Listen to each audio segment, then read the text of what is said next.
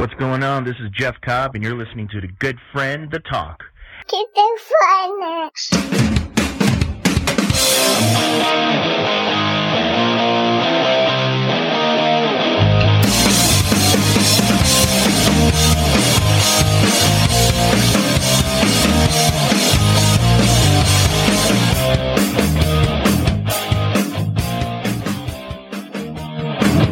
Moin, moin und herzlich willkommen zurück bei GF der Talk. Einen Augenblick waren wir nicht da. Hatte seine Gründe. Manchmal ist das Leben nicht so einfach, aber heute wird das Leben schön für euch alle, denn hier gibt's eine neue Rubrik, die heißt Kennt ihr schon? Kennt ihr schon bedeutet, ich stelle Wrestler, aktive, vielleicht auch mal einen Kommentator oder einen Ringrichter vor, ähm, der vielleicht noch nicht so im Fokus von ganz Wrestling Deutschland ist, aber schon den ein oder anderen Schritt auch in Wrestling Deutschland gemacht hat und hinzukommt, auch was zu erzählen hat. Und da ich diesen jungen Mann jetzt Gott sei Dank schon ein bisschen länger kennen darf, stelle ich erstmal Eskelot Gormson vor, der heute aber auch als Nils hier ist. Ist das richtig? Ja, hi Tim, das ist richtig. Ja. ähm, erstmal, ich will nicht mit dir über Wikinger reden, da reden wir nachher noch drüber, wie das Gimmick zustande kommt, aber man könnte Ja. sagen, du kommst aus Norddeutschland, Nils. Das könnte man durchaus so sagen. Ich würde 30 Kilometer nördlich von Kiel noch durchaus als Norddeutschland akzeptieren. Nein, Ja. das ist schon Süddeutschland auf jeden Fall. ähm, Nils, wie, wie bist du zu, zu, zum Wrestling gekommen? Beziehungsweise, was hat dich dazu gebracht, ähm, überhaupt diesen Sport zu verfolgen und dann vielleicht auch aktiv in den Ring zu steigen? Du, das ist eine relativ unspektakuläre Geschichte, die bei ähm, GF jetzt in den Interviews schon das ein ums andere Mal vorkam. Ähm, mein Vater hat es damals im Fernsehen geguckt und äh, ich habe dann irgendwann immer mal so über die Schulter oder was weiß ich beim beim Nebenbei auf dem Sofa oder Teppichspielen äh, mit zugeguckt und dann ähm, hat sich das Ganze halt immer mehr dahingehend manifestiert, dass ich das cool fand, dass sich da Leute komplett auf die Schnauze hauen. Dann habe ich das immer weiter aktiver verfolgt und dann gab es halt die wunderbare Attitude-Ära der damaligen WWF und die hat mich äh, komplett abgeholt, dass ich halt gesagt habe, geil, das will ich auch irgendwann mal machen.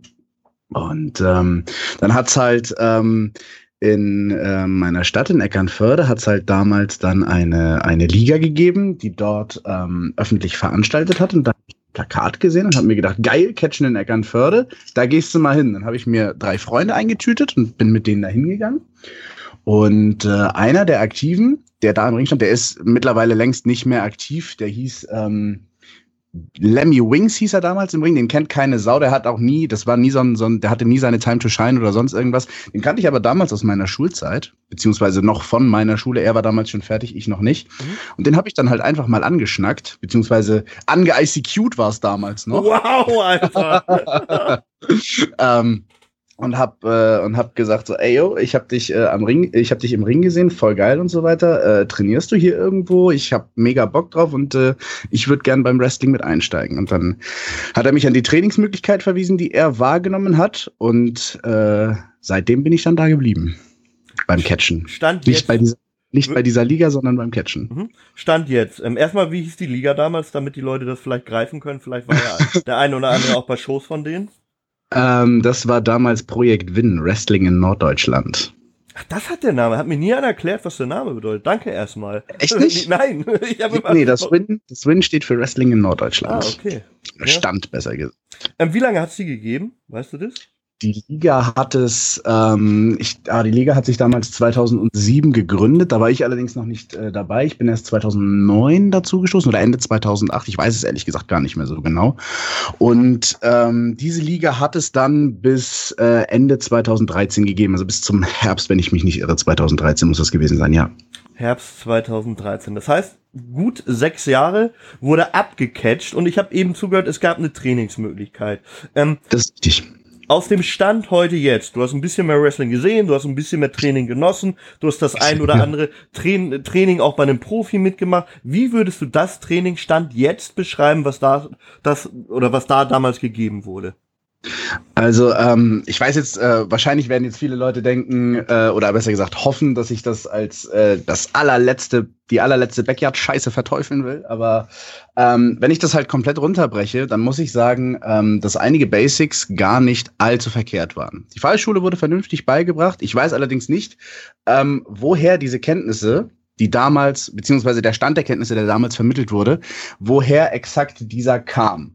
Weil ähm, ich damals noch viel zu grün war, um mir darüber Gedanken zu machen, wo meine Trainer den ganzen Scheiß denn eigentlich gelernt haben. Oder diejenigen, die sich als meine Trainer betitelt haben, möchte ich mal eher Das dazu wollte ich sagen. nämlich fragen, weil im Endeffekt müssen die Leute ja auch irgendwer trainiert haben dann, ne? Das ist, ähm, das ist richtig. Ich weiß halt, ähm, dass die, dass die Leute ebenfalls einige Profiseminare genossen haben, aber ich weiß halt nicht, wie, wie stetig das Ganze eben halt war. Aber wie gesagt, damals war, ähm, war ich noch völlig grün, also noch viel grüner, als ich jetzt ohnehin noch bin.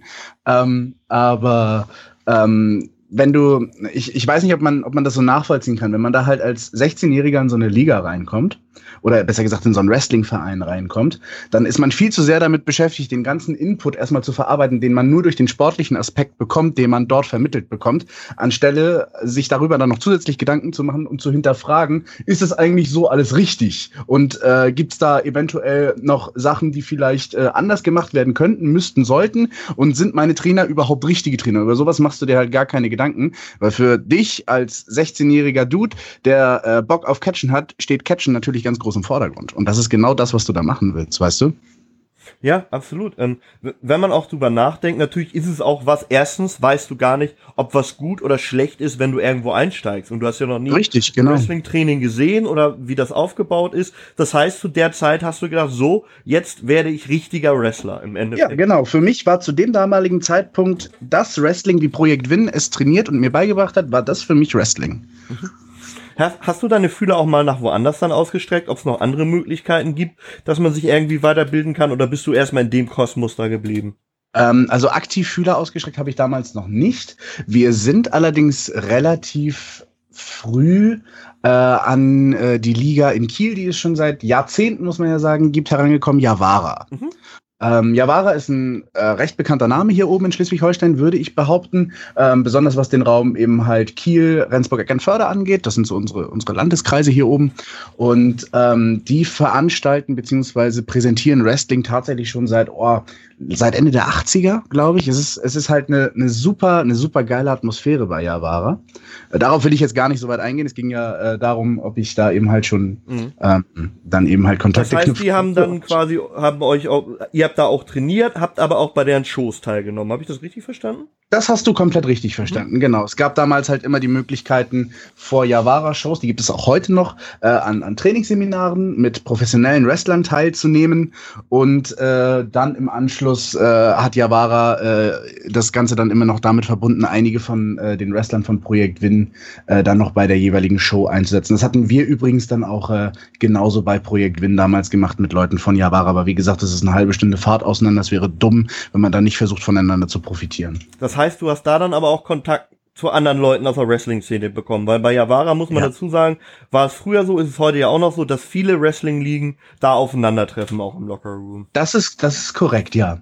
Ich habe damals bei Javara habe ich ähm, meine ersten Kontakte mit, ähm, mit der Berliner Wrestling-Szene ein bisschen gehabt, also mit der GWF damals hauptsächlich. Ähm, und äh, mein erstes professionelles Seminar, was ich hatte, war eben halt auch bei Javara. Das muss Mitte 2009 gewesen sein. Rapid Revolution 2009, wenn ich mich nicht irre. Den genauen, das genaue Datum kann ich jetzt leider nicht sagen. Und da hatte ich dann mein erstes professionelles Trainingsseminar mit Joe Legend. Ähm, macht man sich da vorher in die Hosen, wenn man weiß, da kommt ein Mann, der hat schon die ganze Welt berestelt und der sieht mich jetzt beim Wrestlen und beurteilt vielleicht mich auch und trainiert mich noch dazu. Ähm, war dir bewusst, was Joey Legend auch schon für eine Agenda hat, was der für ein Name auch im, im weltweiten Wrestling ist? Äh, ob man sich dabei, ob man sich davor in die Hosen macht, fragst du? Ja, ehrlich, ehrlich Aber- ehrliche Antwort. Ah, volle Möhre. Wie war das für dich? Wie geht man da so rein in so ein Training, wenn man weiß, da kommt jetzt einer, der hat die ganze Welt gesehen? Ja, das ist halt natürlich, das ist, ähm, es ist halt so, du denkst dir eben halt so, fuck man, was hab ich, kleiner Niemand auf dieser Welt, denn äh, damit zu schaffen, dass mich äh, ein, ein, ein weltweiter Name, der, der, der international vermarktet wird, der quasi, wie du schon sagtest, die ganze Welt gecatcht hat, äh, dass der mir Aug in Aug gegenübersteht, mich duzt und ähm, äh, mir sagt so, ey, das ist schon ganz cool, was du machst, aber arbeite daran, arbeite daran, arbeite daran, das und das und das und das ist wichtig, dass der dich, dass der das, was ich mache, dass es sich anschaut, sich zu Herzen nimmt und mich kritisiert. Das ist halt schon, ja, das ist halt so, so, so schon so ein, ja, ich weiß gar nicht, wie ich, wie ich, wie ich das äh, adäquat beschreiben soll. Das ist halt schon so, da denkt man halt so, ähm, nicht wirklich, ähm, das ist, das ist, das ist eine sehr, sehr andere Dimension, das Ganze. Und äh, in einem, allerdings in einem positiven Sinne. Durchaus in einem positiven Sinne. Ich bin halt nie jemand, der sich davor gescheut hat, ins kalte Wasser geschmissen zu werden.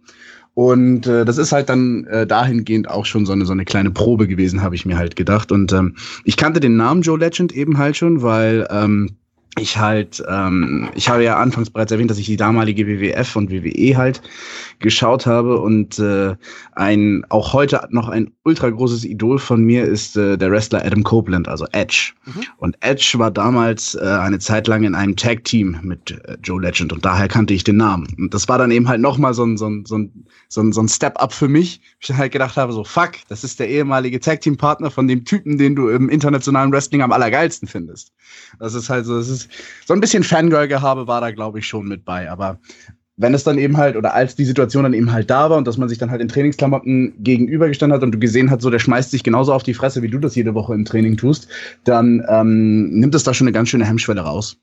Ja. Ähm, wie ist das auch, ähm, gerade Einflüsse von verschiedenen Trainern zu bekommen? Weil gerade auch bei manchen Sachen hat jeder Trainer eine andere Herangehensweise. Wie ist das für ein, für Trainee, der dann sich immer wieder neu einstellen muss, auch vielleicht auf ein Training, was dann vielleicht ganz, ganz anders wieder geführt wird, bei der gleichen Sache aber?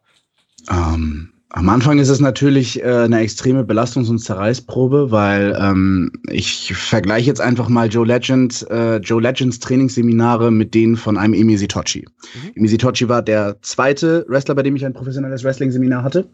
Und ähm, allein das Warm-up ist halt schon, das, das, da liegen Welten zwischen. So, Joe Legend ähm, äh, zählt da halt sehr auf ein, auf ein, auf ein sehr basic-lastiges Warm-up und so weiter, während Emi Sitochi dich komplett auseinanderfickt. Zumindest hat er es damals gemacht. Äh, Konditions- und äh, eben halt Warm-up-mäßig. Und äh, auch der, auch der Stil. Du merkst eben halt, dass äh, ein, ein Joe Legend in, in seinem Leben ganz anders gerestelt hat oder in seinem Leben, ähm, ja, doch ganz anders gerestelt hat, als es ein Emi Sitochi bis zu dem Zeitpunkt getan hat. Und diese Unterschiede, die, ähm, das ist, das ist dann eben halt natürlich so, da musst du dich halt erstmal drauf einstellen und drauf klarkommen. Aber das ist halt so, manchmal das Ding so, manchmal musst du halt einfach deinen Kopf ausmachen und einfach machen, besonders beim Training. Und ähm, du hast dann eben halt so, so, wenn du, wenn du diese ganzen vielen Trainings dann rekapitulieren oder Revue passieren lässt, dann hast du halt so immer wieder ganz, ganz viele Fitzel, die auf dich Einfluss genommen haben und die dann letzten Endes dein, deinen eigenen Charakter und deinen eigenen Stil im Wrestling, wie du es präsentierst und präsentieren möchtest, ähm, die das Ganze dann eben halt so ein bisschen formen. Und insofern, ich bin ein großer Fan davon, so viele Trainings von so vielen verschiedenen Trainern wie möglich mitzunehmen, weil es gibt halt dieses wundervolle Sprichwort, viele Wege führen nach Rom und genauso ist es mit dem Wrestling, meiner Meinung nach. Es gibt nicht die eine richtige Möglichkeit, wie Wrestling zu funktionieren hat, der eine gerade Weg, der nur dorthin zur Spitze führt, sondern es gibt halt viele Wege, die dort zur Spitze führen, meiner Meinung nach. Und ähm, man muss sich nicht immer zwingend für den Weg entscheiden, den die meisten gehen, sondern kann halt auch mal sagen, so ich nehme dann eben halt vielleicht noch mal die drei Kilometer weiter Umweg oder ich äh, schaue noch mal nach, was es da drüben auf dem anderen Weg gibt und so weiter und so fort. Und diese Einflüsse spielen letzten Endes für mich eine, eine ultra wichtige Rolle. Mhm. Das heißt, wie lange hat es bei dir denn gedauert, bis du deinen ersten Kampf hattest, nachdem du oder wie lange hattest du Training, nachdem du deinen ersten Kampf hattest? Also das darf ich eigentlich gar nicht sagen. Weil, äh, also wenn du jetzt eine Woche sagst, dann bin ich böse, aber ansonsten habe ich. Nee, nee, es, äh, es war tatsächlich nicht eine Woche, nein, äh, aber es war äh, knapp über ein halbes Jahr bevor man mich das erste Mal in den Ring gestellt hat. Also es war 2009, da hatte ich mein Debüt. War das ein Einzel, Singles, Tag Team Match, Rumble? Es war ein, es war ein, es war ein Singles Match. Okay. Äh, der, der Opener war, also, äh, Opener oder zweites Match war es damals, glaube ich. Äh, ich meine zweites Match. Es war halt so ein, es war so ein, so ein fünf bis sieben Minuten Ding. Was war dein Charakter, den du zuerst ähm, porträtiert hast im Ring? Ich hatte äh, in meinem allerersten Debüt hatte ich keinen Charakter. Ich bin äh, rausgekommen, hatte Bundeswehrstiefel an, ähm, habe mir ähm, eine, eine schwarze coole lange Hose angezogen, äh, ein, ein schickes Muskelshirt, Ellbogenschoner, Kniebogenschoner, hatte lange Haare, hab die nass gemacht und das war ich dann. Aber ich hieß damals schon Jinx. Oh, ja, den Namen habe ich schon mal gehört irgendwo. Ich weiß nicht, also das kann sein. Vielleicht ja. auch bei der MWA oder BCW im Ring, man weiß es nicht. Ne? Aber ähm, nein, ich, also ich bin halt auf dieser Show tatsächlich dann auch nur eingesetzt worden, ähm, um verheizt zu werden, tatsächlich. Also ich, ich musste kein Gimmick haben okay. zu dem Zeitpunkt, mhm. laut Aussage meiner Trainer. Was war denn im Endeffekt das erste Gimmick, was du dir selber frei gewählt hast? Was war das Gimmick deiner Wahl als erstes? Oder ist dir Und das ist jetzt, ähm, das ist jetzt tatsächlich ein bisschen ähm, was anderes. Also das ist beziehungsweise das ist ein Unterschied bei mir. Das erste richtige Gimmick, was ich präsentiert habe, habe ich mir nämlich nicht frei gewählt, sondern das wurde mir vorgeschlagen und ich habe gesagt, alles klar, ich mach das einfach mal. Mhm. Ähm, das nannte sich, ähm, das nannte sich Jinx the Candyman und ähm, basierte, also es ist äh, rückblickend ist es halt tatsächlich kein wirkliches Gimmick gewesen, sondern äh, es basierte eben halt tatsächlich nur darauf, dass ich äh, mich, äh, ähm, also ich habe dieses, äh, wir haben dieses Gimmick immer Zuckerstangen-Gimmick genannt. Ich habe mir halt ein, ähm, ein komplett rot-weißes Gear geholt, also weiße Stiefel und ähm, weiße Schoner, eine rot-weiß gestreifte Hose, äh, rotes Tanktop und einen rot-weiß gestreiften Bademantel. So und ähm, ich bin halt rein und habe mich quasi, äh, das darf man eigentlich, das ist halt echt so, wenn man, wenn man, wenn man so da, darüber redet, dann ist, dann ist das ultra peinlich. Ähm, ich habe mich eben halt quasi als Süßigkeitenmann verkauft. Ich habe die Kinder mit Bonbons beschenkt, Bonbons in die Menge geworfen und so weiter und so fort. Also warst du hier? Nein, eben nicht, eben nicht. Ich, äh, ich war, ich war Top Face, weil die Kiddies drauf abgefahren sind. Okay. Projekt Win ähm, war damals eine Liga, die ähm, sehr, sehr ähm, kinderfokussiert gearbeitet hat. Äh, außer das, ähm, außer die letzte Veranstaltung von Projekt Win. Du nimmst Die war das die halt Worte nicht. aus dem Mund. Es scheint sich was geändert haben, zu haben. Ähm, Ähm. Wir haben schon mal über eine Geschichte gesprochen und ich habe gemerkt, dass da bei dir ähm, sehr große Emotionen auch dabei sind, dass du teilweise ähm, immer noch nicht verstehen kannst, was da damals passiert ist. Ist das Ja. richtig, Nils? Das kann man durchaus so formulieren, ja. Ähm, Projekt Win ist dadurch auch geendet, ist das richtig? Ja, genau. Was ist passiert, Nils, und wie kann man das den Leuten erklären, die nicht dabei waren? Uff. Und wie gesagt, wenn du keinen Namen nennen willst, ist natürlich absolut okay. Aber ich glaube, der Umstand, der da passieren ist oder passiert ist, glaube ich, wird dem einen oder anderen Fan sagen: Oh Gott. Und das war das erste, was ich auch gesagt habe, wenn ich mich doch dran erinnere, wie ich es gehört Ja. habe. Ich äh, ziehe mir erstmal kurz einen Schluck Met rein, bevor ich damit anfange. Mm. Also du hast einiges gleich mit deinem Tag Team Partner, aber da reden wir nachher noch drüber anscheinend. Ha, ha- Habe ich das? Okay, na gut. ähm, also, ähm, wie fange ich damit am besten an? Wie lange ist das her? Fragen wir erstmal so. Na, das war, ähm, wie gesagt, das hatte ich eingangs bereits schon mal erwähnt, das war im Herbst 2013. Okay. Da haben wir, ähm, da hat Projekt Win nicht in Eckernförde veranstaltet, sondern in der Nähe von Kappeln. Das ist nochmal circa 20 Kilometer nördlich von Eckernförde, ja, beziehungsweise so leicht nordwestlich von Eckernförde, also ein Stück näher an Dänemark dran. Also Nicht- die Werner-Fans werden Kappeln schon mal gehört haben, das liegt nämlich an der Schlei. Richtig, genau. Mhm. Genau, unmittelbar an der Schlei. Und da gab es dann eben halt so ein, das ist so ein kleiner Vorort von Kappeln gewesen. Äh, ich habe den Namen jetzt ehrlich gesagt sogar, glaube ich, komplett vergessen. Äh, irgendwo in der Nähe zwischen Kappeln und Gelting war das. Ich weiß es ehrlich gesagt nichts mehr. Ähm, so, und äh, diese Veranstaltung ähm, gipfelte darin, dass ähm, ich, wie gesagt, ich möchte da keine Namen nennen, weil einige von denjenigen, die damals an dieser Show mitgewirkt haben, nach wie vor noch bei uns in der BCW aktiv sind und ich da einfach nicht ähm, nicht irgendwie ungewollt jemandem schaden möchte oder ungewollt irgendwelche Namen nennen möchte. Ähm, weil da eben halt auch tatsächlich noch wirklich wichtige Personen für die BCW heutzutage mit bei sind und ich die da einfach ähm, nicht ungefragt in diese Sache reinziehen Mhm. möchte. Das denke ich, wird auch jeder verstehen.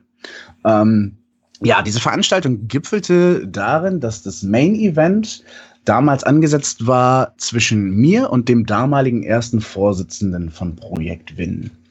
Und ähm, dieses Match sollte ein No-Holds-Barred-Match werden. Also sprich, äh, unter Einsatz von mehreren Gegenständen äh, ist das ganze Ding dann eben halt auch verlaufen. Du hattest es eingangs, glaube ich, äh, nee, hattest du gar nicht. Das war, als wir kurz vorhin einmal Mhm. geschnackt hatten. Ähm, in diesem Match ähm, sollten unter anderem auch äh, Light Tubes zum Einsatz kommen. Ich höre schon die ersten Hände über dem Kopf zusammenschlagen. Ähm, und ähm, das war eigentlich so gar nicht der, der, der extreme Risikofaktor dabei, um das mal ganz drastisch zu formulieren. Der extreme Risikofaktor dabei war, dass äh, der erste Vorsitzende ähm, damals, ich weiß nicht genau, äh, ob das noch von der damaligen Trennung von, von seiner äh, Frau zusammenhing oder ob er einfach nur so ein totales Arschloch war oder ist. Äh, es hat damit eben halt ähm, den Risikofaktor dargestellt, dass er sich äh, unmittelbar vor dem Match einen ganzen Kasten Bier reingezogen hat. Sprich, in dieses Match komplett volltrunken reingegangen ist. Ich habe davon halt nichts, ja, ja. Ich habe davon halt nichts mitgekriegt im Vorfeld, weil wir die Matchabsprache bereits hinter uns hatten, beziehungsweise das Calling. Und ähm, ich mich dann eben halt unmittelbar vor dem Match ähm, nochmal ähm, äh, in, einem, äh, in einem Telefonat befand und äh, dann eben halt ihn unmittelbar vor dem Match nicht mehr gesehen habe und gesagt habe, so alles klar, dann gehe ich jetzt halt raus, so das ist überhaupt kein Problem. Und ich merkte das dann eben halt, als ich mit ihm im Ring zu worken begann. So, ähm, das Ganze ähm, nahm dann halt so seinen Lauf. Ich war halt natürlich ein bisschen angepisst, habe dann aber halt natürlich noch so ein bisschen auf gesunden Menschenverstand appelliert und mir gedacht, ach komm, so schlimm kann er doch schon nicht sein. Wenn er zwei, drei Bier hatte, ich wusste ja, mir war ja überhaupt nicht bewusst, was er da alles Intus hatte. Mhm. Beziehungsweise die Menge, die er da Intus hatte. Und ja, dann ähm, kam es, wie gesagt, zum Einsatz äh, der ersten Light Tube. Und ähm, wir hatten zwar äh, um unseren Ring eine, eine Absperrung aufgebaut, die halt nicht nur blickdicht, sondern auch so, also die war halt, die war halt komplett dicht. Es war halt kein Gitter, sondern da war so ein, man kennt das so von diesen Fußballbannern, diesen, diesen, diesen Stoff, mhm. dieser, dieser Polyesterstoff, der da vorgespannt ist. So, da konnte halt auch so ähm, nichts wirklich durchfliegen. So, und ich sah aber eben halt so aus dem Augenwinkel, als die erste Lighttube knallte, sah ich dann aber eben halt, wie die Splitter halt unmittelbar in die Richtung flogen, gegen die Brüstung knallten und halt wahrscheinlich auch teilweise drüber hinweg, so die kleinen Partikel, die man halt nicht sehen konnte. Habe halt sofort in diesem Moment reagiert und gesagt, alles klar, Alter. Er habe ihm dann im Match gecallt, keine weiteren Light-Tubes mehr, die Dinger fliegen noch ins Publikum. So, er hat mir äh, kein, kein, ich sage jetzt mal, keinen Bestätigungscall dafür gegeben. Ich habe aber natürlich erstmal angenommen, so, dass er das registriert und äh, akzeptiert hat, weil, ne, Safety first. So, äh, dann ging es eben halt weiter und es knallte die zweite Light-Tube und die dritte Light-Tube. So, dann habe ich mir gedacht, so, okay, Alter, vielleicht hat er das nicht gehört. So, meine Güte, kann passieren, Adrenalin, whatever. Habe das Ganze nochmal gecallt und habe auch dem Ringrichter gesagt, dass er, die, dass er ihm das nochmal callen soll. Wurde getan. Dann kam von ihm auch die Bestätigung in Form eines Ja, ja, ging aber weiter.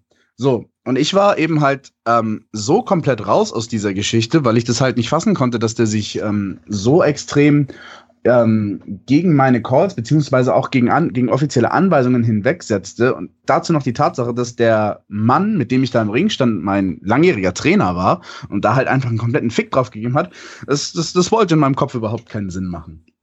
So, und dann ging das eben halt weiter und weiter und ähm, ich glaube, ich muss an diesem Zeitpunkt nicht mehr sonderlich erwähnen, dass ich halt geblutet habe wie ein abgestochenes Schwein im Match. Ähm, war mir in dem Moment aber tatsächlich herzlich egal, äh, weil ich dann mitgekriegt habe, dass einige Leute aufgestanden sind und mit ihren Kindern rausgegangen sind und das Zurecht, tatsächlich. Natürlich. Ja, ja, ja, absolut, absolut. Ja. Ähm, ich hatte, wie gesagt, hatte ich da Besseres zu tun, als mich da dann um meinen Matchpartner zu kümmern. Ähm, und ähm, dann ähm, war das eben halt so, dass ähm, mittlerweile dann halt auch schon während des Matches der Hallenvorstand von der Halle, an der wir veranstaltet haben, zum Ring kam und ähm, dem unserem damaligen General Manager, also beziehungsweise dem Typen, der als damaliger General Manager fungierte, ähm, dem eben halt dann auch gecallt hat, dass wir uns mit unserem Scheiß gefälligst verpissen sollen. Also auf Deutsch gesagt, der hat uns während des Matches aus der Halle geschmissen. Zu Recht. Ja. So. Ähm, dann haben wir das Match eben halt quasi endlich zum Ende gebracht. Und ähm, ja, äh, sind dann halt natürlich, äh, Backstage wussten natürlich halt schon alle Bescheid, nur wir, die wir im Ring waren, haben das dann eben halt, beziehungsweise ich kann nur für mich sprechen, äh, ich habe das dann eben halt erst dann zu diesem Zeitpunkt tatsächlich wirklich realisiert, was da für eine Scheiße passiert ist und wie verdammt nochmal zugerichtet ich dann da auch aussah. Ähm, und ähm, ja, hab mir dann eben halt versucht, meinen Matchpartner zu schnappen, der war aber bereits in der Umkleidekabine verschwunden mit einem äh, anderen von unseren Jungs. Und ähm, der hat ihn dann halt, also das kann ich wie gesagt nicht bestätigen, das kann, das, das wurde mir nur so erzählt. Der hat ihn dann wohl ähm, durch die durch die komplette Umkleide äh, geprügelt, woraufhin dann ähm, besagter ehemaliger erster Vorsitzender quasi Sack und Pack äh, unter, den, unter den Arm geklemmt hat und abgehauen ist. Das war auch tatsächlich das letzte Mal, dass ich meinen damaligen ersten Vorsitzenden äh, dann äh, gesehen habe zu diesem Zeitpunkt. Ich habe den seitdem nur einmal ganz kurz wiedergesehen. Und äh, ja, genau.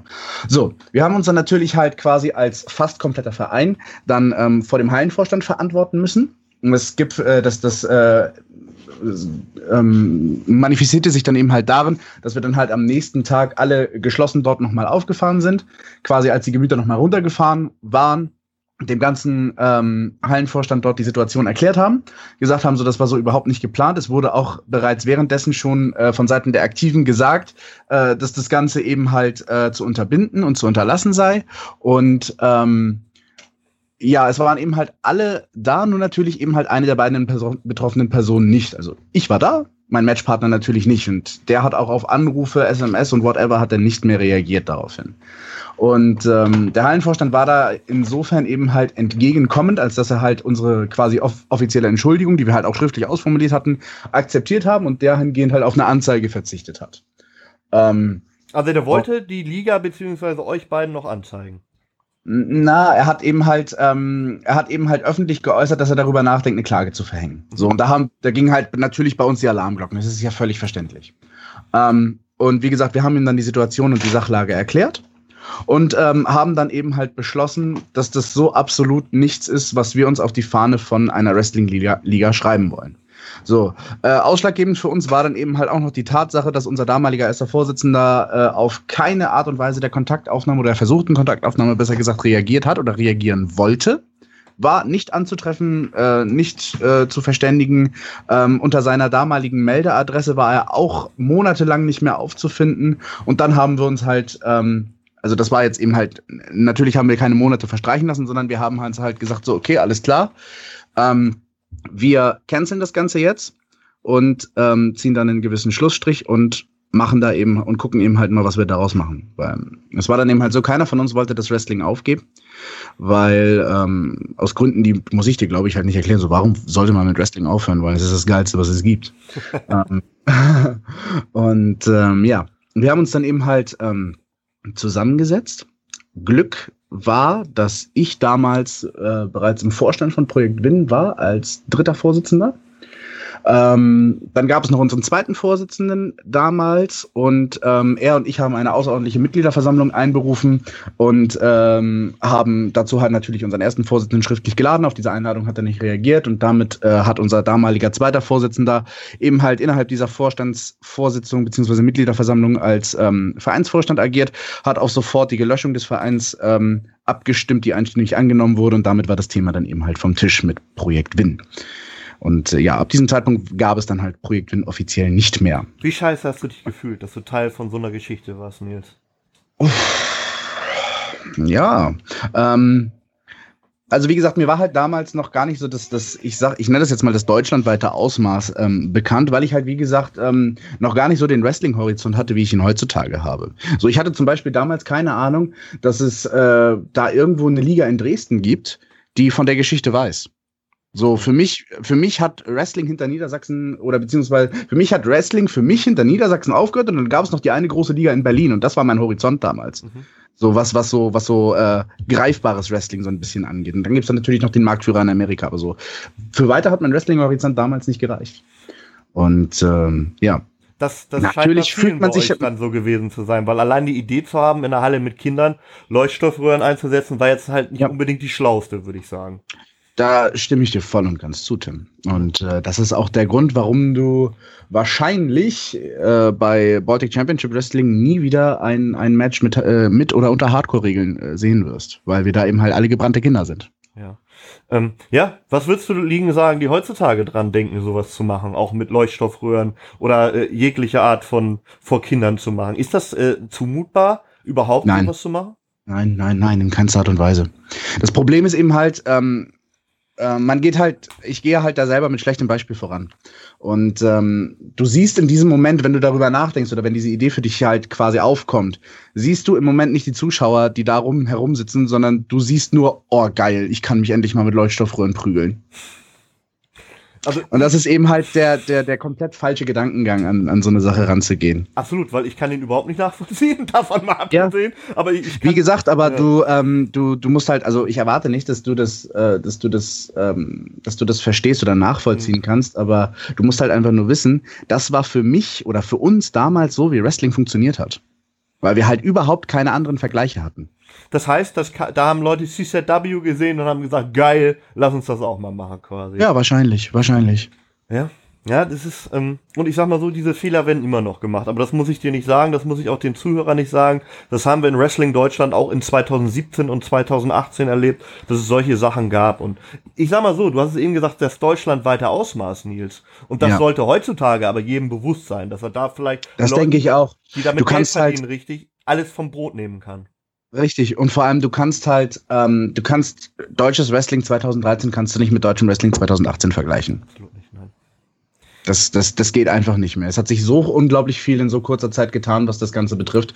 Und ich glaube auch gar nicht mehr, dass es da dann überhaupt noch die Möglichkeit hätte, dass das Ganze so äh, eine unglaublich große Runde macht, weil das sofort im Keim erstickt worden wäre. Oder erstickt werden wird, wenn das nochmal zutage kommen sollte. Ich habe darüber halt auch damals im Internet gelesen und ich habe dann halt auch gesagt, huh, es gibt Wrestling in Eckernförde. So war es halt bei mir. Ich kannte eher Ja. den WXW in, in Essen damals als Wrestling, der, der das quasi bei mir um die Haustür war. Aber wenn ich gerade so ein bisschen zuhöre, ist es vielleicht auch gut, dass ich das nicht gekannt habe, ehrlich gesagt. ähm, Nils, ihr, ihr habt, du hast gerade gesagt, ihr wart gebrannte Kinder. Wann kam der Gedanke in euch, aber wir wollen trotzdem wieder was machen? Ähm, der Gedanke kam gar nicht erst, sondern der war von Anfang an da. Okay. Ähm, der war halt nicht, wir wollen wieder was machen, sondern wir wollen weitermachen. Und es war halt nur die Frage, wie machen wir weiter? Und äh, dann haben wir eben halt natürlich gesagt, so, ähm, ja, mit Projekt Wind wird's nicht weitergehen, für keinen von uns. Das äh, tut keinem von uns gut. So, wir wollen dieses Blut auf der Fahne nicht haben. Haha, im, im quasi wortwörtlichen Sinne. Ähm, und dann haben wir eben halt gedacht, so, alles klar, machen wir was eigenes. Wir machen was komplett eigenes. Ähm, wir brauchen da niemanden, weil ähm, es, es kam natürlich halt so über die Jahre, so kamen halt immer wieder einige Geschichten halt raus, die uns eben halt auch schon so ein bisschen so, so einen zweifelnden Blick auf die Sache haben werfen lassen, ähm, dass unser Trainer, beziehungsweise unser damaliger Vereinsvorstand halt doch nicht so das wrestlerische Nonplusultra war, was man eben halt so äh, zu Anfang an dachte. Mhm. Und äh, besonders dadurch, dass wir halt damals schon ähm, Kontakte, also wrestlerische Kontakte eben halt nach äh, Kiel und in den niedersächsischen Raum hatten, wussten wir halt auch eben halt, dass wir gar nicht so unglaublich weit von äh, einem, ähm, einem scheiß Wrestling, sag ich jetzt mal, entfernt sind. Und ähm, dann kam natürlich die Frage auf, so ja, aber wie, wieso brauchen wir dann ähm, unseren Herrn XYZ als, als Vereinsvorsitz, äh, Vorstand, ähm, wenn der, wenn der eh quasi nur das macht, was, wir sowieso auch machen und was wir uns auch quasi selbst so ein bisschen beibringen können. Und wir haben dann gesagt, alles klar, wir wollen den Schritt weitergehen. Wir wollen das Ganze dann uns professionell beibringen lassen. Von Leuten, die damit, ähm, ich formuliere das mal ganz salopp, von Leuten, die damit ihr täglich Brot und Geld verdienen. Mhm. Und da kam dann eben halt dieser Gedanke auf, ähm, dass wir uns dann dahingehend äh, an die GWF in Berlin wenden. Und da einfach mal höflich nachfragen, ob man da vielleicht irgendwie eine gewisse Form von Hilfe haben könnte. Und äh, ich hatte damals, ähm, was heißt damals, ich habe den Kontakt auch immer noch, ich hab, ein- wir haben einen sehr guten Draht äh, zu Pascal Spalter. Und den habe ich dann einfach mal angerufen, habe ihm in einem, ich glaube, fast dreistündigen Telefonat, ähm, habe ich ihm von der Geschichte erzählt. Und er hat gesagt, okay, alles klar, ich verstehe, wo ihr euch drin befindet und ich verstehe vor allem noch mehr, dass ihr genau aus dieser Scheiße raus wollt und ich helfe euch. Und das hat er dann getan. Wir haben ihn ähm, äh, mehrfach rangeholt für, für Trainingsseminare, auch in kurzen Abständen, damit es nicht immer heißt, so alle drei Monate ein Seminar, haha, wir werden professionell trainiert. Weißt du, was ich meine? Ja, klar. Und ähm, sondern haben ihn halt wirklich ähm, exzessiv und oft rangeholt. Auch natürlich im Vorfeld von Shows, damit wir ihn eben halt auch auf Shows einsetzen konnten und quasi direkt entsprechend ein, ähm, ein, eine gewisse Qualität auch präsentieren konnten. Und ähm, das war dann eben halt so der Beginn von, dass, dass wir uns eben halt oder dass er uns quasi so ein bisschen von unten rausgeholt hat, von ganz unten. Zum damaligen Zeitpunkt hatten wir halt bereits schon unsere neue Liga, Baltic Championship Wrestling, gegründet, unter neuer Flagge, in der ich äh, seitdem halt auch im Vorstand weiterhin bin. Und ähm, wir haben eben halt dann uns ähm, die Möglichkeiten über Pascal Spalter noch geholt, uns dann ähm, weitere professionelle ähm, Seminar- und Trainingsleiter halt ähm, ranzuholen, nenne ich das jetzt einfach mal. Wir haben viel mit, ähm, mit Fabius Titus, ähm, also damals noch als Marty Fabs, ähm, trainiert. Wir haben ähm, viel mit den Young Lions trainiert, also sowohl mit Tarkan als auch mit Lucky. Ähm, und dann irgendwann, als wir die MWA kennengelernt haben, dann sehr, sehr, sehr, sehr viel mit Andre Trucker. Ja, MWA ist ein Stichwort. Im Wrestling in Norddeutschland ist auch immer, ja, wie soll man sagen, eine Zusammenkunft von Leuten, die wirklich ähm, weiterkommen wollen. Und ich glaube auch gerade mit der MWA, BCW, Javara und so hast du halt Leute genannt, die manchmal halt unter dem Radar sogar von vielen in Wrestling Deutschland sind. Aber wenn man auch jetzt mal guckt, was so in letzter Zeit bei der Academy passiert ist oder wer bei der WXW debütiert ist, ne, das sind halt alles Ja. Leute, die auch äh, quasi in eurem Kosmos wresteln, wenn man es so formuliert. Wenn du das so willst, halt, ja, ja, würde ich unterschreiben. Ähm, wie sieht, wie sieht äh, Trainingsalltag bei der BCW aus im Jahre 2018? Mm, Der Trainingsalltag, das, also wir haben halt eine Schwierigkeit, ähm, mit der, denke ich mal, viele Wrestling-Ligen in Deutschland zu kämpfen haben. Wir haben leider keinen festen Stellplatz für unseren Ring, sondern dürfen den eben halt oder können den eben halt bisher immer nur in einer Garage lagern und nicht aufgebaut in der Halle lassen. Das heißt, unser wöchentliches, normales, reguläres Training ähm, findet halt leider nur normal in einer, neuen, Sp- äh, in einer äh, Schulsporthalle statt. Ähm, des Weiteren nutzen wir oder beziehungsweise die meisten unserer Jungs nutzen dann zusätzlich noch die wöchentliche Trainingsmöglichkeit bei der MWA in Lübeck, die halt ähm, eine Zeit lang äh, eine Halle hatten, äh, in der der Ring, äh, der MWA-Ring eben halt komplett stehen konnte, sodass wir halt wenigstens einmal die Woche Ringtraining hatten. Und ähm, seitdem das eben halt auch nicht mehr der Fall ist, ähm, sieht das wöchentliche Training halt tatsächlich leider so aus, als dass das auf Matten in einer Sporthalle stattfinden muss, weil eben halt einfach keine anderen Möglichkeiten da sind. Aber wir haben nach wie vor, oder beziehungsweise wir haben sie nicht nur, sondern wir nutzen sie auch äh, in regelmäßigen äh, Abständen, dass wir uns dann halt quasi eine, eine, eine Halle mieten, so für uns und dort dann eben halt für ein Wochenende den Ring aufbauen, damit eben halt ähm, das Feeling nicht verloren geht. Und des Weiteren ähm, nutzen wir das halt, wir veranstalten halt äh, viermal im Jahr. Also nur wir als BCW zusätzlich ähm, nutzen das halt natürlich dann jedes Mal, ähm, den Ring so früh wie möglich dann aufzubauen und eben halt Trainingseinheiten im Ring unmittelbar vor der Show zu geben. Wenn wir die Möglichkeit haben, den Ring äh, über Nacht stehen zu lassen, wird noch eine Trainingsmöglichkeit am Sonntag immer weiterhin genutzt. Und äh, ähnlich ist es halt bei, äh, bei unseren Partnerligen. Halt äh, bei Javara, bei Maximum Wrestling und ähm, bei der MWA in Lübeck und auch Next Step Wrestling in Dresden. Dass wir da halt Ja. alles mitnehmen, was, was geht. Jetzt, ich komme das erste Mal zu einer BCW-Show und äh, bin in einer Gegend, die eher nach Wohn- oder Schulgegend aussieht, wo man eher gut betucht ist und komme in eine Sporthalle. Das war der Ja. erste Eindruck, den ich von der BCW hatte.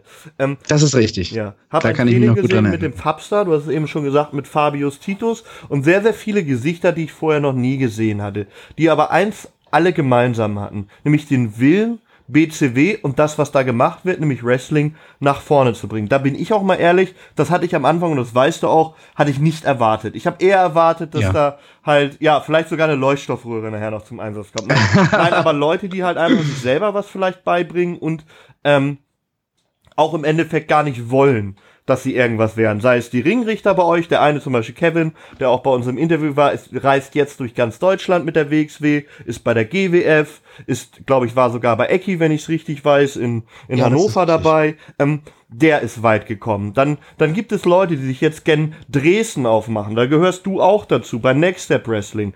Ähm, hättest du, wenn man dich gefragt hätte am Anfang der, der, der ähm, BCW, diese schnelle Entwicklung erwartet? Nein, erwartet hätte ich sie garantiert nicht. Vor allem nicht in dem Ausmaß und wie du schon gesagt hast, nicht in der Geschwindigkeit. Ich habe es mir natürlich erhofft. Ich habe halt natürlich, so jeder hat halt diesen, diesen, diesen Traum, ähm, das, das, was er liebt, eben halt so machen zu können, ähm, dass es eben halt bis an die Weltspitze oder eben halt vielleicht bis an äh, zumindest äh, ein, ein, äh, ein Etappenziel halt heranreicht. Und ich hätte mir das, ich habe es mir gewünscht, natürlich, da nehme ich kein Blatt vor den Mund, aber ich hätte es nicht in dieser Geschwindigkeit erwartet.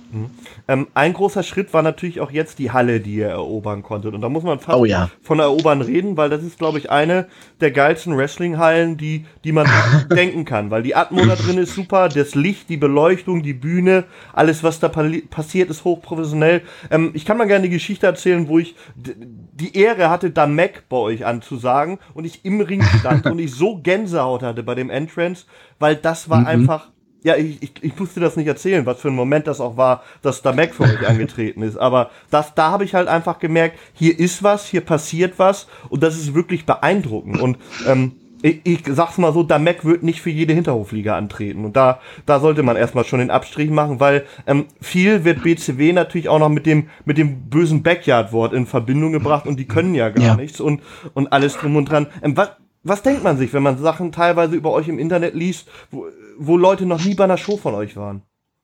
Ähm, du, ganz ehrlich, ich denke mir da mittlerweile tatsächlich gar nicht mehr so viel dabei, sondern ähm, wenn mich jemand persönlich drauf anspricht, oder ich sage jetzt einfach mal, wenn mich jemand dahingehend anfährt und mir quasi den Vorwurf macht, so, ey, ihr macht doch eh nur Backyard-Scheiße, dem sage ich, pass auf, komm zur nächsten Show von uns. Ich lade dich gerne ein. Du musst keinen Eintritt zahlen, kein gar nicht. Setz dich äh, ruhig hin, kannst auch gerne Backstage kommen und dir das Ganze hinter dem Vorhang anschauen und mach dein eigenes Urteil drüber. Wenn du dann immer noch sagst, wir sind scheiße, dann ist das deine Meinung, dann ist die auch fundiert und dann kann ich da auch nichts gegen sagen. Aber ähm, never judge a book by its cover. Absolut. Ne? Ähm, wie gesagt, Karls, ähm, wie weit ähm, habt ihr euch da aus dem Fenster gelehnt, das überhaupt zu bekommen? Oder ist das einfach, so eine Halle zu bekommen? ähm, ich, also ich, ich ähm, würde behaupten, es gehört eine ganze Portion Glück dazu. Also ähm, du hast jetzt Karls gesagt, ich glaube, die meisten können damit jetzt gerade gar nichts anfangen. Die ähm, Halle, die wir halt haben, ist ein Ballsaal, die nennt sich Karls Event Location. Und die ist halt äh, in Eckernförde und wird halt eigentlich immer so für solche Geschichten wie Konzerte, ähm, teilweise Modenschauen und Abschlusspartys für, für Abibälle und sowas eben halt halt immer genutzt. Also es ist ein riesengroßer Veranstaltungssaal mit einer integrierten Musikbühne, wirklich. Also das muss man sich, also quasi wie so eine richtige Konzerthalle. So diejenigen, die vielleicht schon mal bei der WXW in Hamburg waren, ähm, in der Markthalle, ein bisschen ist es damit zu vergleichen, nur dass es eben halt nicht in der Mitte ähm, quasi dieses, diese, diese eingelassene Trichterform ist, sondern eben halt gerader Boden. Aber so die Aufmachung mit der Bühne, die dann eben halt direkt anbindet, über die die Wrestler dann reinkommen und in den Ring steigen, das ist äh, durchaus schon so mit der Markthalle so ein bisschen zu vergleichen. Ähm, und ähm, es hat natürlich halt, wie gesagt, eine große Portion Glück da, dazu gehört, aber ähm, unser lieber erster Vorsitzender, der Gerrit, ähm, der hat da eben halt einen Kontakt gehabt über seine ähm, damalige Schwiegermutter. Also nicht komplett Schwiegermutti, aber eben halt so Mutter seiner Ex. Und ähm, hat dann da eben halt die Möglichkeit gehabt, ranzukommen, zu schnacken und zu schnacken. Und dann haben wir uns da eben halt vorgestellt. Und dann hatten wir halt quasi das Glück, dass der damalige Azubi von denen für Veranstaltungstechnik, mhm. dass der eben halt auch selbst Privat-Wrestling-Fan ist. Und der hat uns dann natürlich komplett in die Karten gespielt und gesagt, oh, hammer, geil. Ich habe die Jungs schon mal in Eckernförde beziehungsweise in Rieseview gesehen. Das ist die Halle, in der wir vorher veranstaltet haben. Äh, die machen das hammer, mega cool und so weiter. Ey, unbedingt hol die her. Ich habe da einen Haufen Ideen, was man da machen könnte. Das wird richtig, richtig geil. Und dann haben wir eben halt die ähm, Verantwortlichen dann mal eben halt zu einer, ich sag jetzt mal, Probeveranstaltung überzeugen können. Ähm, haben dann, die haben dann eben halt gesagt, so alles klar, wisst ihr was, kommt mal mit eurem Ring her, wir werben für euch mit der Veranstaltung und so weiter und dann schauen wir doch einfach mal, ob das gut ankommt. Und das ist eingeschlagen wie eine Bombe. Ich glaube, das muss ich keinem erzählen. Und äh, seitdem wollen die uns nicht mehr loswerden. nee, und das Schöne daran ist auch stetig steigen die Zuschauerzahlen. Das muss man ja auch dazu das sagen. Ist, das ist korrekt, ja. Ne, und das ist halt immer eine Sache, wo man dann weiß, okay, das funktioniert da. Und ich habe gehört, das Catering soll geil sein, aber das ist natürlich auch klar, ne, bei der Ja, das liegt halt, das liegt halt an den Leuten, die das Ganze dann immer heranschaffen und auch wunderbar äh, minutiös herrichten ja, und so weiter. Richtig coole Typen. Ja, ja. ja. Nein, ähm, Spaß beiseite. Ähm, BCW, ähm, wie kann man sich das vorstellen als Fan? Man kommt zu einer BCW-Veranstaltung. Was erwartet die Fans da, Nils? Ähm, eine einzigartige Atmosphäre Leute oder beziehungsweise Wrestler, die sowohl mit Sportsgeist als auch dem nötigen Training, der nötigen Erfahrung und einer ganzen ordentlichen Portion Herzblut an der Sache dran sind. Ähm, eine wunderbare Veranstaltung für sowas wie einen Junggesellenabschied. Mhm. ähm, und äh, eben halt auch äh, tatsächlich Kinder geeignet. Und das zu einem, würde ich von mir aus behaupten, sehr fairen Preis. Ja, bei Junggesellenabschieden heißt es dann erst, die Leute wollen in den Ring und dann kneifen sie doch, ne? Äh, kannst du dich noch erinnern? Ja, ja, an den, an den Typen in dem Lauchkostüm. Ja, der dann auf einmal nicht mehr da war, wie er in den Ring musste. Ne? Ja, ja, genau. so ist es dann halt. Ach, ja. Und halt, ähm, das, das Coole daran ist ja eben halt auch, dass das, das ist ja wie gesagt eine, eine, eine Konzerthalle. Das heißt, im Vorraum von dieser Konzerthalle ist eine Bar. Mhm. Eine richtig integrierte Bar, die halt auch an dem Abend dann immer betrieben wird, sodass es sich halt für jeden Fan auch lohnt, nach der Show noch äh, ein paar Minuten zu bleiben und mit den Aktiven dann nochmal ein paar Worte zu wechseln, die dann ähm, danach rauskommen und sich Zeit für die Fans nehmen und das Ganze dann nochmal bei einem netten Bierchen oder einem, einem erfrischenden Cocktail halt ausklingen zu lassen. Es hat halt super Anbindungsmöglichkeiten. Du kannst unmittelbar direkt vor der Tür parken und das halt auch in, in, in, in ausreichender und großer Zahl. Und halt, ähm, wie gesagt, das, was dort geboten wird, auch was dort qualitativ halt aufgefahren wird. So wir, wir, wir kommen halt jetzt nicht nur mit dem, mit dem Hans Müller und dem Jürgen Rudolf aus unserem Verein an, sondern du hast es vorhin angesprochen, wir hatten einen, einen Damek bei uns. Wir haben Fabius Titus regelmäßig bei uns. Wir haben ähm, einen sehr, sehr großen Kader von Next Step Wrestling, aus dem wir uns, ähm, ich nenne das jetzt mal, bedienen können. Das heißt, ein Rick Baxter wirst du immer bei uns finden. Du wirst ein Ceritus bei uns finden. Du hast eine Alpha Female, also eine Jessie Garbert bereits bei uns im Ring gesehen. Gegen mich übrigens zum Beispiel. Ähm, und äh, ja, also was, also das ist halt wirklich, das ist schon, ich würde schon sagen, das ist eine sehr, sehr gute Qualität, die dort geboten wird. Vielleicht natürlich nicht das deutsche Nonplusultra, aber definitiv beachtenswert. Absolut, du hast es auch angesprochen. Ähm, lass uns mal ein bisschen auch auf die Nordkontakte zu sprechen kommen. Was habt ihr der MWA und Heiko Steffen äh, zu verdanken, beziehungsweise wie ist der Kontakt überhaupt zustande gekommen? Weil du hast erst dafür gesprochen oder davon gesprochen, dass da euch auch sehr mitgeholfen wurde, dass ihr auch den Kontakt ja. zur MWA gehabt habt. Wie ist das zustande gekommen jetzt? Oh, das kann ich dir gar nicht so genau beantworten. Den Kontakt hat nämlich der liebe Gerrit hergestellt, äh, unser erster Vorsitzender. Oder äh, besser gesagt, damaliger erster Vorsitzender, der ist es ja nun leider nicht mehr. Ähm, und äh, er kam dann eben halt mal auf mich zu und hat dann äh, hat eben halt gesagt so, ey, ich habe da eine Liga aus Lübeck kennengelernt, das ist die MWA. So den Namen kannte ich dann zu dem damaligen Zeitpunkt halt schon so ein bisschen. Äh, der Name Heiko Steffen hat mir aber zu dem Zeitpunkt noch überhaupt nichts gesagt. Und ähm, Gerrit meinte dann eben halt, das sind total nette Jungs und so weiter. Die haben sich, glaube ich, bei der bei einer Veranstaltung der GWF in Berlin haben die sich kennengelernt. Ja, das habe ich auch. Und dann sind ja. Genau, und dann sind die da eben halt ins Gespräch gekommen und ähm, haben dann eben halt gesagt, so, ey, dann kann man ja mal gucken, ob man vielleicht zusammen mal ein bisschen was arrangieren kann.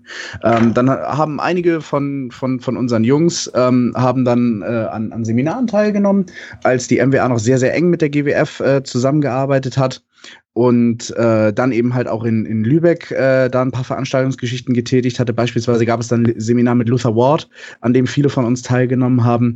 Und dann hat sich der Kontakt dahingehend halt einfach immer mehr und mehr gefestigt. Und dann hat man eben halt, ähm, dadurch, dass man sich halt gegenseitig immer auf den Shows besucht hatte und dann halt letzten Endes auch gebuckt worden, ich glaube, äh, Noah vom Schwingerclub und äh, ich, damals noch ohne Wikinger-Gimmick, ähm, waren die ersten der BCW, die dann bei der MWA gebuckt wurden. Wir hatten dann Triple Threat mit Pete Bouncer. Und äh, das war die 10-Jahres-Jubiläumsshow, war das damals, glaube ich, genau. Und dann hat man eben halt auch festgestellt, dass da, dass, dass man sich halt so, dass, dass da eine, eine gewisse Form von Chemie, von Grundchemie vorhanden war.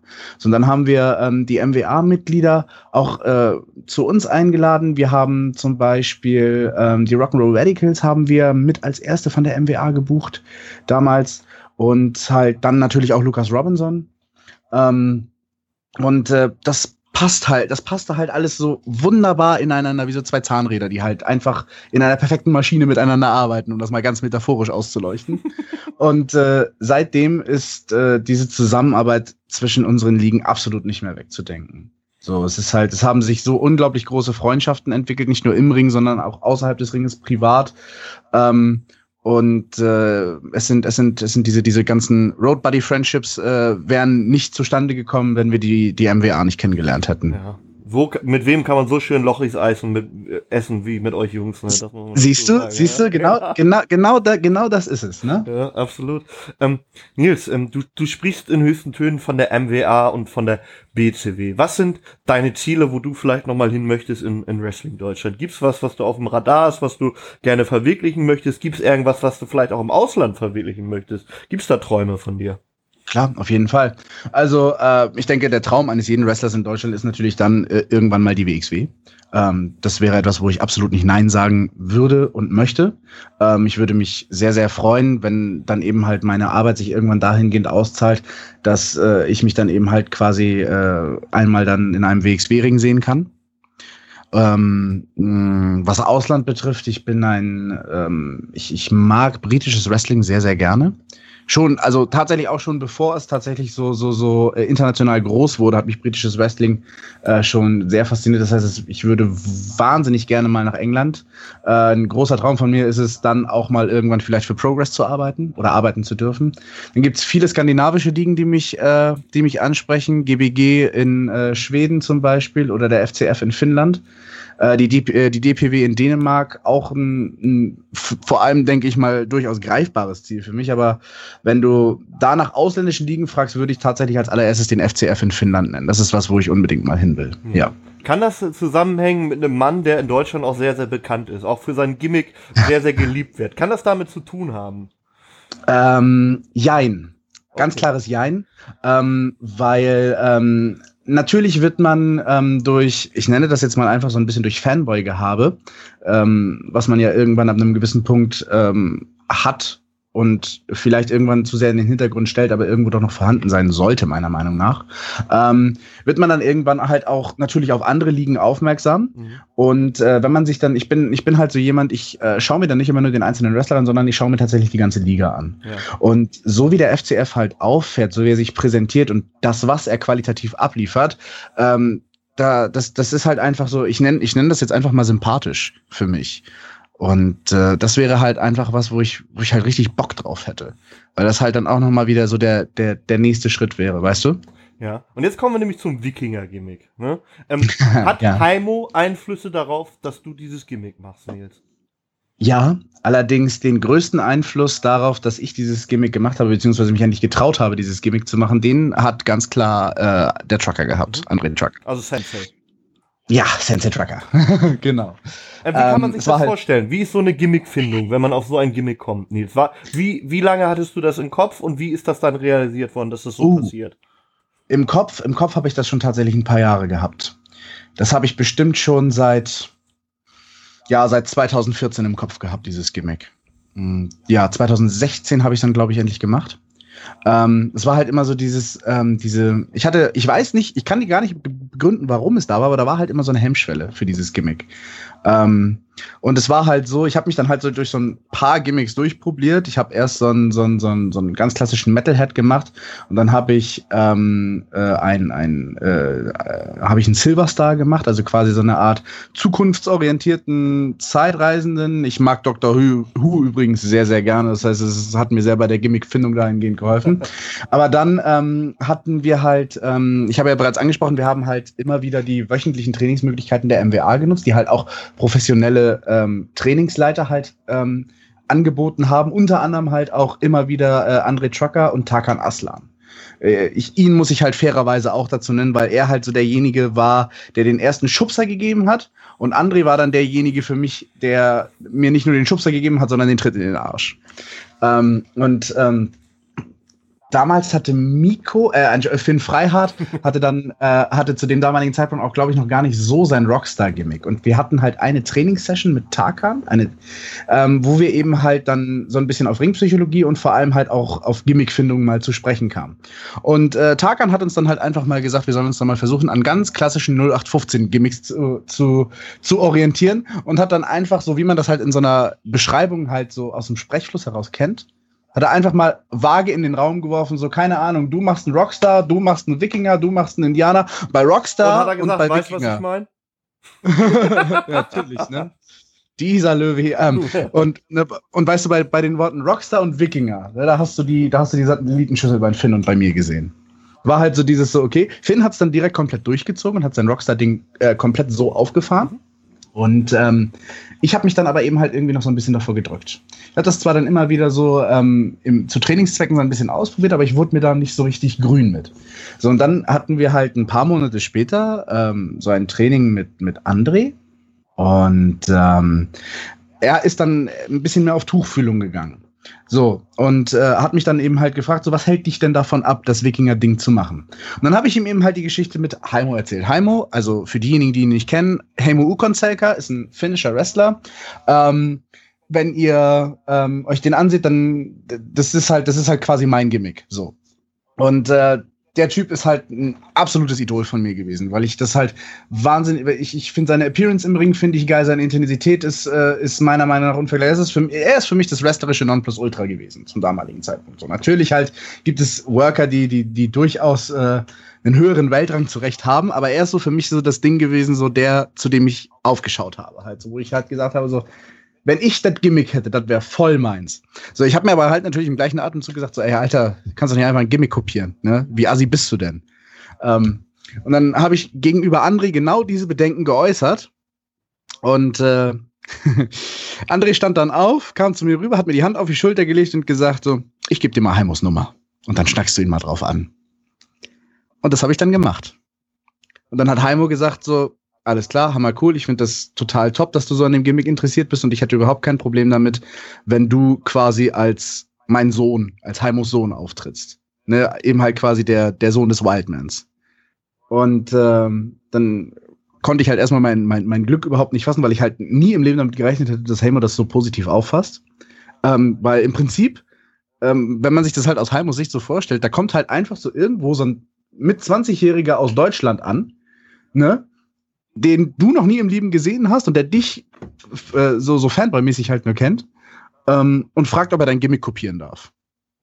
Und dann sagst du auch noch ja. Das ist halt, ne? Äh, das ist halt so, so, so, so, so, so ein richtig krasser Wow-Effekt gewesen. Und ja, habe ich halt ein bisschen mit, mit, mit Heimo geschnackt und ihm eben halt äh, gesagt, wie ich mir das halt vorstelle, dass ich das halt natürlich nicht eins zu eins kopieren will, sondern ähm, dass ich da eben halt auch ein bisschen eigene Einflüsse haben will, aber dass ich mich halt an ihm orientieren möchte. Hat er gesagt, das ist überhaupt kein Problem, mach das, mach das, mach das und so weiter und so fort, ich helfe dir dabei und so weiter und so fort. Und so hat sich dann eben halt quasi ähm, aus Jinx äh, beziehungsweise aus Silverstar Jinx zum damaligen Zeitpunkt, hat sich dann Askelat Gormson entwickelt.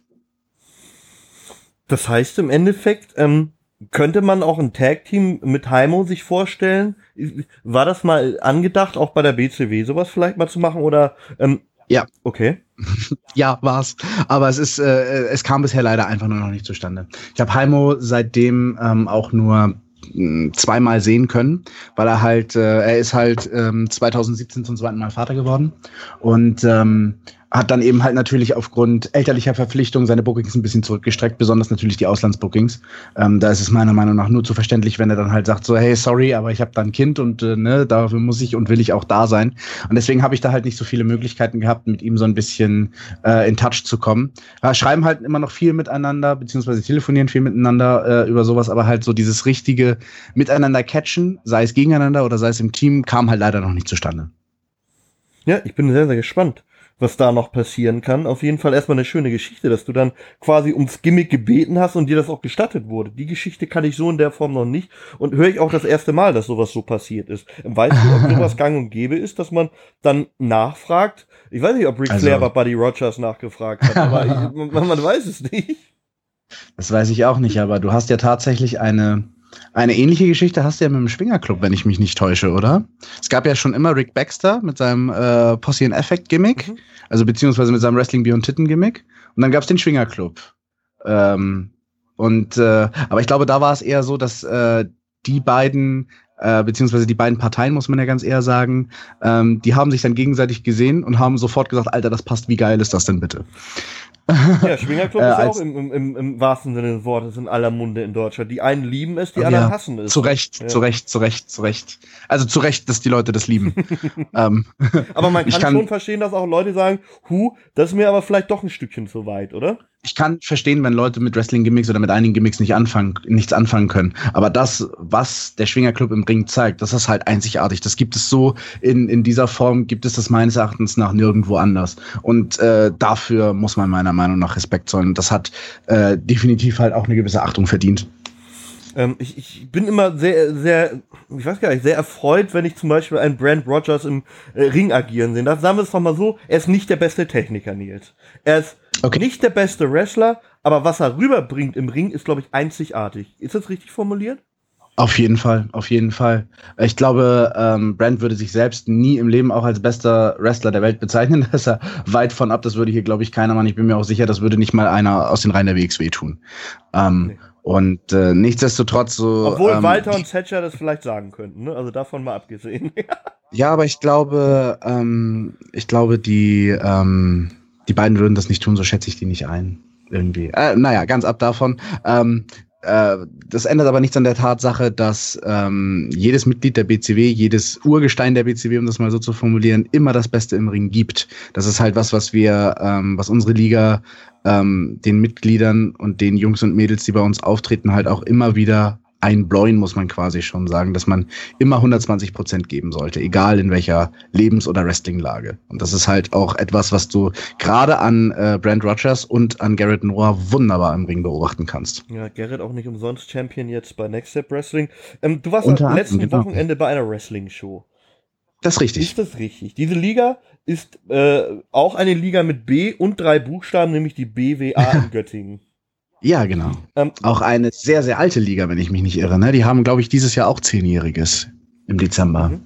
Ähm, Ja. Die gibt's auch schon sehr, sehr lange. Sind schon, haben schon viele Entwicklungsphasen durchgemacht, sind leider auch sehr oft zurückgeschmissen worden, manchmal sogar massiv. Ich habe mich äh, da ja auch mit dem einen oder anderen schon mal unterhalten. Ich habe von der letzten Show sehr, sehr Erfreuliches gehört von Aktiven, aber auch von Fans. Wie würdest du die Erfahrung BWA beschreiben? Meinst du jetzt im Allgemeinen oder die letzte Show? Äh, Im Allgemeinen auch, klar. Ah, BWA ist eine wunderbare Erfahrung. Ähm, besonders, ähm, weil hier in Norddeutschland hast du halt manchmal das Problem, dass das Publikum so ein bisschen auf den Händen sitzt. Das ist halt so diese, ähm, dieses norddeutsche Temperament, weil Klischees sind ja, äh, gibt es ja tatsächlich nur, weil sie wahr sind.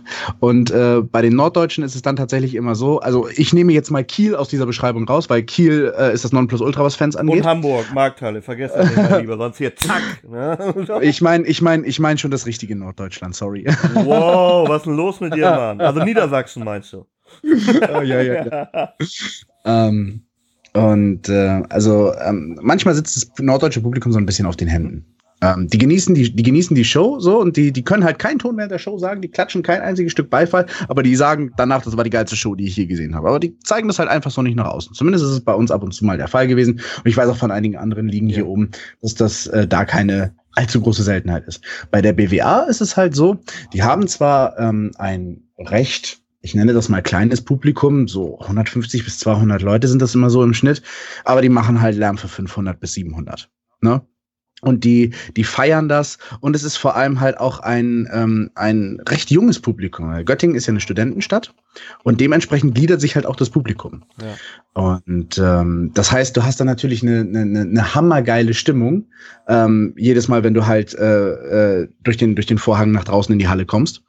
Ähm, und äh, das spiegelt sich dann eben halt natürlich auch in dem wieder, wie du dich im Ring präsentierst, was du im, im, äh, im Match machst und äh, wie deine, wie deine Confidence, was das an, äh, was das betrifft, halt einfach ist, ne? Also auf jeden Fall, ich kann ähm, jedem die Erfahrung BWA nur ans Herz legen. Ähm, weil ich weiß halt auch, dass die BWA ähm, vielerorts und in vieler Munde halt so ein bisschen verschrien ist. Ähm, und das ist halt genau das Gleiche, was ich eingangs bei uns erwähnt habe. So, wenn ihr die Chance habt, guckt euch ruhig mal eine Show von der BWA an und bildet euch dann nochmal ein Urteil. Ihr dürft sie gerne scheiße finden, aber ich finde es halt immer irgendwie so ein bisschen kritisch, wenn man ähm, das Ganze auf unbegründeten oder nicht selbst wahrgenommenen Halbwahrheiten beruhen lässt. Ne? Mir haben zwei Worker gesagt, dazu hast du nicht gehört, die bei der Show aktiv waren. Die haben mir unabhängig voneinander beide dasselbe gesagt. Nämlich, wir haben das Gefühl, da entwickelt sich was etwas Größeres bei der BWA und dass das von Show zu Show immer mehr wird. Du hast mir im Vorabgespräch auch gesagt, wie das Setting war. Kannst du mal beschreiben, was da sich jetzt wieder geändert hat? Ähm, ja, die Jungs und Mädels haben halt einfach die, dieses, das, was du halt, also es ist halt komplett wahr, was du gerade eben gesagt hast. Ne? Das ist halt, von Show zu Show gibt's halt immer wieder diesen kleinen Schritt nach vorne, beziehungsweise kleinen Schritt nach oben, Step by Step. Wir haben halt jetzt zum Beispiel, hat die BWA von der letzten, also von der vorletzten auf die letzte Show, auf die vergangene Show, haben die eben halt einen riesen Upgrade gemacht, was den Entrance- und äh, Lichttechnikbereich anging. So, ähm, die haben halt, ähm, das war früher halt einfach nur so, die haben halt ihr, ihr Entrance-Tor gehabt und das haben sie halt einfach nur quasi so ein bisschen abgehangen. Mit so einem schwarzen Vorhang, damit sie eben halt nicht Backstage gucken können. Das ist halt wirklich so einfach nur ein Mittel zum Zweck gewesen, so ein Ding. Diesmal haben sie halt ein riesengroß, also wirklich riesengroßes Traversengestell geholt, ähm, das da vorgestellt, das Ganze entsprechend halt auch aufgefahren, ähm, präsentiert, äh, Spots um den Ring rum verteilt, richtig mal mit Lichttechnik und mit einem vernünftigen Menschen hinter dieser Technik, äh, der daran gearbeitet hat, äh, sind sie dann, dann eben halt rangekommen und äh, haben das Ganze eben halt dadurch so viel atmosphärischer gestalten können, dass du eben halt wirklich da diesen, diesen, diesen, diesen weiteren Schritt nach oben eben halt gemerkt hast. So, das ist eben halt so diese, diese extreme Steigerung, die, äh, die du dann eben halt von Mal zu Mal halt siehst. Und besonders, du merkst es sowas ja halt, finde ich, immer, wenn das nicht deine eigene Liga ist, aber du dennoch regelmäßig zu dieser Liga hinfährst. Ich weiß, glaube ich, das sechs oder siebte Mal bei der BWA. Wenn ich daran denke, wie meine erste Show war, dann ist das, das ist eine tausendfache Steigerung mittlerweile. Ja. Also Jungs und Mädels, wenn ihr das hier hört und vielleicht in der Nähe von Göttingen wohnt, werft doch mal ein Auge darauf. Ich habe das nämlich auch mal vor, mir das da mal anzuschauen bei der BBA, weil ähm, ich finde, reden, habe ich ja auch zu dir letzt schon gesagt, kann man immer viel. Ne? Man muss aber auch zu den Sachen stehen, die man sagt. Und ich hoffe, die Chance Auf jeden Fall. ergibt sich auch, dass man da mal reinschauen kann. Und wie gesagt, was die Worker davon erzählen, ist halt was sehr, sehr Positives. Und dann möchte ich was zurückgeben, was im Markus Moner Interview auch passiert ist. Nämlich er hat auch über dich gesprochen, Nils. Ähm, was kannst du uns zu Markus Moner sagen? Und besonders, was kannst du zu einem Tag Team auch mit Markus Moner sagen? Oh, zu Markus. Ähm, ja, es ist halt, äh, Markus war bei meiner ersten BWA-Show war Markus mein Gegner, einer von meinen beiden Gegnern. Ich hatte, hatte einen Triple Threat um den Titel auch direkt gleich ähm, bei der BWA. Ähm, und mh, das soll sich jetzt gar nicht so, so rosarot anhören, wie ich es formuliere, aber es ist halt so, ich glaube, Markus und ich haben uns nicht gesucht, aber trotzdem gefunden. Ähm, das ist halt, ähm, ich, also ich bin, ich hoffe, ich, also Markus, wenn du das hörst, ich hoffe, ich äh, steckt da jetzt nicht meinen Finger in irgendeine Wunde oder so, aber Markus hatte ja die Geschichte ähm, mit seinem damaligen Tag-Team-Partner Dave Danielson, die auch, glaube ich, im Interview bei dir kurz angeschnitten hat. Ja. Und ich bin mir nicht sicher, oder beziehungsweise ich glaube gar nicht mal, dass Markus da auf der Suche nach einem neuen Tag-Team-Partner war. Ich nämlich zu dem Zeitpunkt genauso wie. Er war vom Leben bedient, so, so kann man es ja formulieren, ne? Ja, das ist, denke ich, mal eine sehr treffende Beschreibung. Das ist auch völlig nachvollziehbar. Ja. Ähm, und ja, und es ist dann eben halt so gewesen, dass wir uns halt, ich kannte den Namen Markus Moner eben halt schon vorher so ein bisschen, so durch, durch so Facebook-Stalking und sowas eben halt alles, beziehungsweise durch so innerdeutsche Wrestling-News und so weiter. Da wusste ich halt so, es gibt einen, Mar es gibt einen Menschen namens Markus Moner im Ring und der macht einen Piratengimmick. So, das wusste ich eben halt. Das war aber auch tatsächlich dann das Einzige. Und ähm, ja, dann durfte ich ihn bei der BWA kennenlernen und äh, habe dann eben halt erfahren, dass äh, wir ein Match miteinander haben. Und ähm, dann habe ich mir gedacht, so alles klar, schnacken wir, äh, schnackst du den mal an und so weiter. Und das war halt sofort, das, das war halt sofort dieses Arsch auf Eimer-Ding. Das hat unmittelbar gepasst. Dann haben wir, sind wir vor der Show noch ein bisschen gemeinsam in den Ring gegangen, haben da ein bisschen rumgeknödert und ähm, auch das hat dann, die, die, da war halt sofort wieder diese Chemie da. So, sofort von Anfang an. Das war halt ultra geil. Ähm, und äh, wir waren eben halt auch privat sofort auf einer Wellenlänge. Markus hat ja auch, glaube ich, erzählt, dass ich ihm, ähm, dass ich selbst mit einem relativ tragischen Fall in der Familie ähm, 2013 zu kämpfen hatte. Und ähm, äh, ich wusste daher um seine Situation, beziehungsweise um die Situation, in der er sich da mit, äh, mit, mit äh, Dave Danielson befand.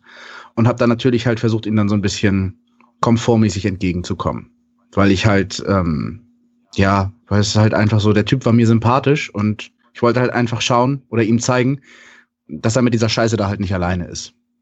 Und ähm, ja, dann ähm, sind wir halt nach der Show oder beziehungsweise nach dem ersten Aufeinandertreffen sind wir halt in Kontakt geblieben und hatten dann, ähm, dann hatte ich erfahren, dass zur nächsten, also zur darauf folgenden BWA-Show hatte Moner sich eben halt bei dem BWA-Office gewünscht, nochmal gegen mich antreten zu können, in einem Singles-Match um den Titel. So, und ich würde behaupten, dieses Match, was ich dann gegen Moner hatte, ist eins der für mich besten Matches, die ich je in meiner kompletten Wrestling-Karriere abgeliefert habe. Dieses Match war für mich einfach wirklich komplett rund. Ich habe das von vorne bis hinten genossen. Es war ultra hart, aber es hat ultra viel Spaß gemacht. So. Und daraufhin hatten wir dann eben halt also dieser Gedanke keimte halt natürlich auch schon vorher, aber zumindest bei mir, aber ich wollte da Markus nicht direkt, aufgrund der äh, bereits angesprochenen Situation, wollte ich da halt nicht direkt mit der Tür ins Haus fallen bei ihm. Und ihm sagen so, ey, scheiß auf Dave, nimm mich als Tag-Team-Partner, du Arschloch. Äh, das macht man halt einfach nicht, ne? Und ähm, ja, dann haben wir ähm, habe ich das Ganze aber eben halt mal so vorsichtig und ich denke auch in einer angemessenen Art und Weise zur Sprache gebracht, weil ich halt wissen wollte, was Markus davon hält. Und Markus fand das halt ziemlich geil und damals war das ganze Ding noch mit, ähm, mit Dave Danielson als Valet geplant. So, dann ähm, ist es aber nun leider dann doch dazu gekommen, dass äh, Dave seinen letzten Kampf verloren hat. Und ähm, daraufhin ähm, haben wir dann eben halt gesagt, so, ey, komm, dann machen wir das ganze Ding jetzt eben halt für Dave. Es ist jetzt halt nicht so, dass das ähm, als Zweckgemeinschaft zu verstehen ist, also absolut nicht, sondern eben halt, dass man da einfach einen zusätzlichen Ansporn hat. oder eine zusätzliche treibende Kraft, die hinter dem Ganzen steht und die das Ganze dann halt noch mehr festigt. Noch viel mehr als ähm, die Freundschaft, die ich in einer wirklich sehr kurzen Zeit mit Markus so extrem gut aufgebaut habe. Nicht nur im Ring, sondern eben halt auch privat. Ähm, ich weiß halt, oder beziehungsweise wir haben halt festgestellt, dass wir in vielen Lebenslagen auch tatsächlich sehr gleich ticken. In vielen Lebenslagen die gleichen Ansichten haben und äh, ja, halt einfach gut miteinander funktionieren. Und wir sagen uns beide, es, äh, gimmick-technisch passt es ja auch wunderbar. Ich meine, es gibt halt so ein, ich weiß nicht, ob du den, ob du das gesehen hast, es gibt halt so ein, äh, das, es gab da mal so ein Fernsehteam, das für die BWA so ein, so ein Highlight-Clip produziert hat. Und da sagt ein Fan, sagt eben halt so, ähm, wo, wo sieht man denn sonst bitte Wikinger mit Piraten? In Hollywood funktioniert das nicht, aber im Wrestling ohne Probleme. Ja, nee, kann genau, ich nicht, aber finde ich spannend, ja. Und, und genau das ist eben halt dieses Ding, was es eben halt so einzigartig, aber halt auch so, so unglaublich passend miteinander macht. Ähm, und da haben wir gesagt, so, wir wären beide einfach nur gnadenlos dumm, wenn wir da nicht anknüpfen wollen würden. Und äh, ja, das Ganze ähm, hat sich dann halt auch weiter zu Next Step Wrestling getragen. Bei Next Step Wrestling treten wir seit äh, nunmehr drei Shows als Tag Team Wolves of the Sea an. Ähm, ja, bei der BWA gab es jetzt aber eben halt nochmal ein, ein Titelmatch, aber das lag halt an der, an der Art und Weise, wie die letzte BWA-Show äh, gestaltet war. Da wollten sie eben halt die beiden Aushänge-Tag-Teams gegeneinander mal antreten lassen, also untereinander gegeneinander. Da gab es halt auch das Match vom Schwinger Club, also Brand Rogers gegen Garrett Noah und dann eben halt Moner gegen mich. Ähm, jetzt bei der ähm, Show in Großenhain in, äh, von Next Step Wrestling wird man Markus und mich wieder zusammen als Tag Team sehen. Bei der kommenden BCW-Show am 3.11. bei uns in Eckernförde wird man Markus und mich zusammen als Tag Team sehen das wird man noch eine ganze Zeit lang weiterhin so sehen.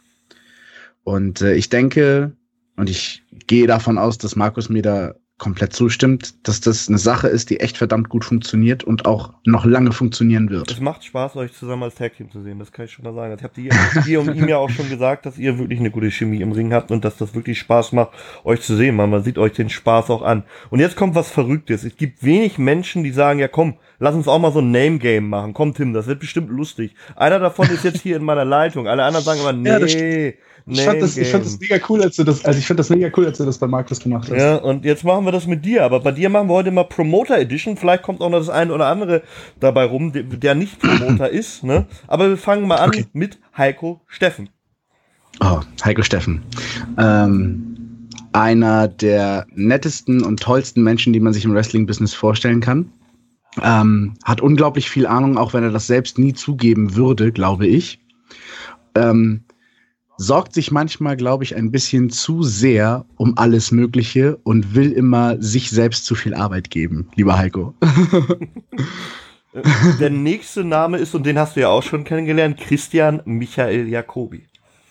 Uh, Christian Michael Jacobi. Ja, ich durfte, ähm, ich durfte bereits mehrfache Seminare und Gespräche mit ihm führen. Ähm, unglaublich toller und bodenständiger Mann. Ähm, sagt selber, dass er keine Ahnung hat von dem Kram, den er da tut, aber ähm, findet es geil, dass das funktioniert. ähm, an dieser Stelle, lieber Christian, falls du das hörst, nochmal meine allerbesten Genesungswünsche an dich in deiner aktuellen Situation. Ich hoffe sehr, sehr, dass du uns da weiterhin in dieser tollen Art und Weise erhalten bleiben wirst. Und ähm, ja, ich ähm, denke eben halt so, Christian Jacobi ist halt so der Promoter, von dem sich nicht nur deutschlandweit, sondern auch tatsächlich weltweit einige Promoter eine Scheibe von abschneiden können, ja. Schön gewählte Worte. Nächster Promoter ist einer, der dich auch jetzt in den Ring gestellt hat, in einen Hexenkessel beim Maximum Wrestling, nämlich Markus Sellhorn. Ach, Sally, okay. ähm, das Wort, was ich mit, mit Markus, also mit, mit Sellhorn verbinde, ist äh, spontan, weil so bisher jedes Booking bei Maximum Wrestling bei mir aussah. ähm, auch jemand, mit dem man ähm, über Gott und die Welt quatschen kann, mit dem man aufs Herzlichste lachen kann. Und ähm, aber auch jemand, der, glaube ich, echt gut und vor allem auch echt schnell, du musst ja bedenken, Maximum Wrestling ist eine extrem junge Liga, ähm, der halt echt schnell geblickt hat, wo es lang geht, was Wrestling betrifft. Die waren ja schon vorher da bei der CWN, aber der, in der Aufstellung auf jeden Fall eine recht junge Liga. Da hast du vollkommen recht. Nächster Name ist ein Name, der ist heute auch schon öfter gefallen. Das ist quasi der, der Harpunierer, nämlich Rick Baxter. Ja. Faddel ähm, habe ich kennengelernt. Ähm, witzige Geschichte, glaube ich. Ähm, der Schwingerclub, den gab es ja damals äh, nur als, ähm, als Garrett Noah, Brand Rogers und ähm, Dash. DG Dash damals, genau. Und Rick Baxter ähm, war ja damals noch gar nicht so das, ja, der, der, der, die treibende Kraft hinterm Schwingerclub. Das ist er ja heute. Äh, heute. Und der erste Kontakt mit Rick Baxter kam damals zustande, dass Heiko Steffen von der MWA das für eine ganz großartige Idee hielt, äh, mich gegen Rick Baxter in Einzelmatch zu stecken. Stimmt, ich habe gesehen, das Match, glaube ich sogar. Ja. Ja, ja, hast du, hast du. Das, äh, ja, das, das Match äh, ist auch so verlaufen, wie man denkt, dass es verlaufen ist. Das heißt, der erste körperliche Kontakt, wie man das wrestling-technisch formulieren kann, war, glaube ich, nach acht Minuten Matchtime. Wie viel habe ich noch? genau, ja. minus, minus fünf. Ja. Ähm, und ähm, da habe ich eben halt den Baxter kennengelernt viel mit ihm geschnackt. Ist halt auch so, er ist halt so ein, ähm, so ein, also so ein, er ist halt so ein wirklicher Ossi. Das muss man ja ganz ehrlich sagen. Aber im, im positivsten Sinne, wie man das Wort Ossi eben halt äh, sich denken kann. Ist ein herzensguter Mensch. Er ist, ähm, er, er weiß, was er kann und er weiß auch, was er macht und was er hat. Und er weiß, das ist, glaube ich, ganz, ganz wichtig, er weiß, wie er mit Leuten reden kann und darf und muss und sollte. Ähm, und ähm, die beiden Schwinger, also äh, Noah und Rogers, haben ihn dann auch erst quasi äh, aufgrund dieser Tatsache kennengelernt bei der Show. Und ähm, er hat sich dann eben halt das Match von denen auch angesehen. Und äh, wie Baxter eben halt dann so ist, ging er dann halt äh, sofort auf die beiden zu und hat dann äh, eben halt so gesagt, so, ey, Jungs, wir gehen jetzt alle zu Heiko und sagen ihm, dass wir verdammt nochmal ein Tag-Team machen, weil es wäre dumm, irgendwas anderes zu machen. Und ähm, mittlerweile ist ähm, Rick Baxter für mich aus dem deutschen Wrestling nicht mehr wegzudenken. Ich verdanke ihm unglaublich viel, also wirklich unglaublich viel. Ich würde ihn dahingehend schon auf die gleiche Stufe mit Andre Trucker stellen bei mir. Ähm, was so, was so die, die Leute angeht, die mir im, im, im Wrestling helfen. Da ist Rick, ja, mit Trucker zusammen ist, bildet er da die Spitze. Mhm. Dann Peter Pieplak. Peter Pieplak, ähm, Genau, der Promoter der IPW. Ähm, IPW auch eine sehr junge Liga, die einen unglaublich steilen Karrierestart hingelegt hat. Ähm, wir waren damals ähm, zur allerersten IPW-Show, ähm, waren wir damals noch ähm, zu Gast und äh, haben uns mit Piplak eben halt und halt auch mit Demolition Davies, ich glaube, den muss man in dem Zusammenhang damit erwähnen, weil er ja auch eine, eine sehr, sehr große Rolle in der IPW spielt. Nicht nur als Head Trainer, sondern eben halt auch äh, ein bisschen hinter den Kulissen. Dave macht da ja auch unglaublich viel. Ähm, ja, eben halt auch jemand, der meiner Meinung nach sehr viel Ahnung vom Business hat ähm, ich kenn, ich muss dazu sagen, fairerweise, ich kenne nicht die ganze Vorgeschichte, ähm, die, äh, die Peter in, in, in seiner Wrestling-Karriere schon vor der IPW hatte. Ich weiß nur, dass es da mal eine Zusammenarbeit mit der MWA gab, aber die sich irgendwie voneinander getrennt haben. Ich weiß allerdings nicht den Grund dafür und ähm, wie das eben halt dann zu diesem, ähm, ja, wie soll ich das nennen, zu diesem etwas kritischeren Verhältnis kam, was da momentan vorherrscht. Das ist, aber ich bin da auch tatsächlich so jemand, so ich, ich, ich will von dem Ganzen überhaupt nichts wissen. Ich finde, Peter ist ein Mensch, der sehr genau weiß, was er will, besonders was er mit seiner Wrestling-Liga will und der halt auch ähm, durch die Tatsache, dass er eben halt sehr viel Mittel und Möglichkeiten hat, diese auch sehr richtig einsetzt, um sich und sein Wrestling so zu promoten, wie es eben halt am sinnvollsten ist ja, ich glaube, das kann man über Peter sagen. Und dann kommt ein Name, den kennen nicht so viele, aber der ist auch ein großer Teil von der MWR, Nathalie Dreier. Nathalie Dreier, ah. ähm, Nati ist ganz, ganz wunderbar. Was ich an Nati so extrem gerne mag, ist, dass sie das Herz auf der Zunge hat. Ähm, das die sagt ich, halt, ja. die sagt halt, die sagt halt sofort, wenn irgendwas scheiße ist oder wenn ihr irgendwas nicht passt, aber auf die Art und Weise, wie du es auch verstehst und akzeptieren kannst, ähm, hat mich ähm, oder beziehungsweise uns, als wir uns mit der MWA angefreundet haben, hat mich äh, unglaublich herzlich im Empfang genommen und ist halt einfach so, mit der kannst du Pferde stehlen. So, ja.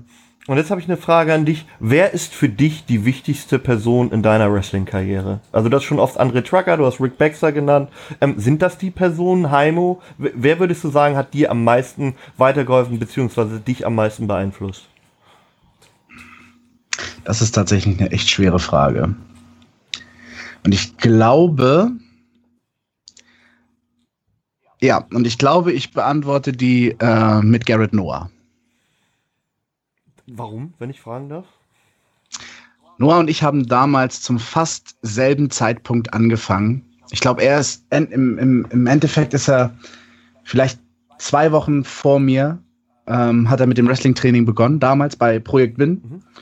Und ähm, Noah ist für mich dahingehend einer der wichtigsten Menschen im Wrestling oder in meinem Wrestling, weil ich mit ihm komplett durch alle Höhen und Tiefen gegangen bin, die ich in meinem Wrestling-Leben bisher erle erlebt habe. Ich habe mit ihm gemeinsam angefangen zu wresteln. Ich habe, ähm, er war dabei, als ich meinen allerersten äh, Backyard-Titel gewonnen habe. Ich war dabei, als er seinen allerersten Backyard-Titel gewonnen habe, äh, gewonnen hat.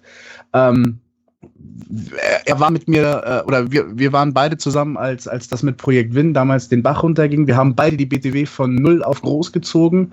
Ähm, wir haben uns beide, und wir tun es auch immer noch, gegenseitig so unglaublich unterstützt, ähm, im Sinne von äh, aufgebaut, auf den Boden der Tatsachen zurückgeholt, von irgendwelchen Höhenflügen abgeraten und eben halt einfach nur ähm, wir haben ja damals, als, äh, als, als Gerrit noch Promoter der BCW war oder erster Vorsitzender der BCW war, ähm, ich will gar nicht wissen, wie viele Mittage und Nachmittage wir ähm, in unserer Lieblingsbäckerei beim Kaffeetrinken verbracht haben und einfach nur über die Zukunft der BCW geredet haben.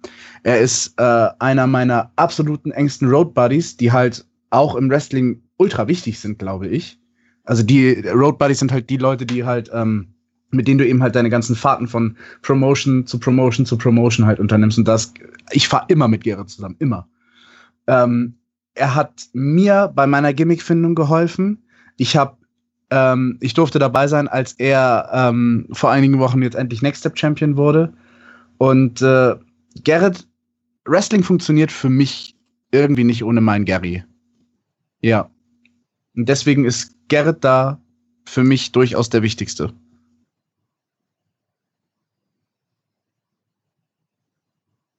Hat sie die Sprache verschlagen?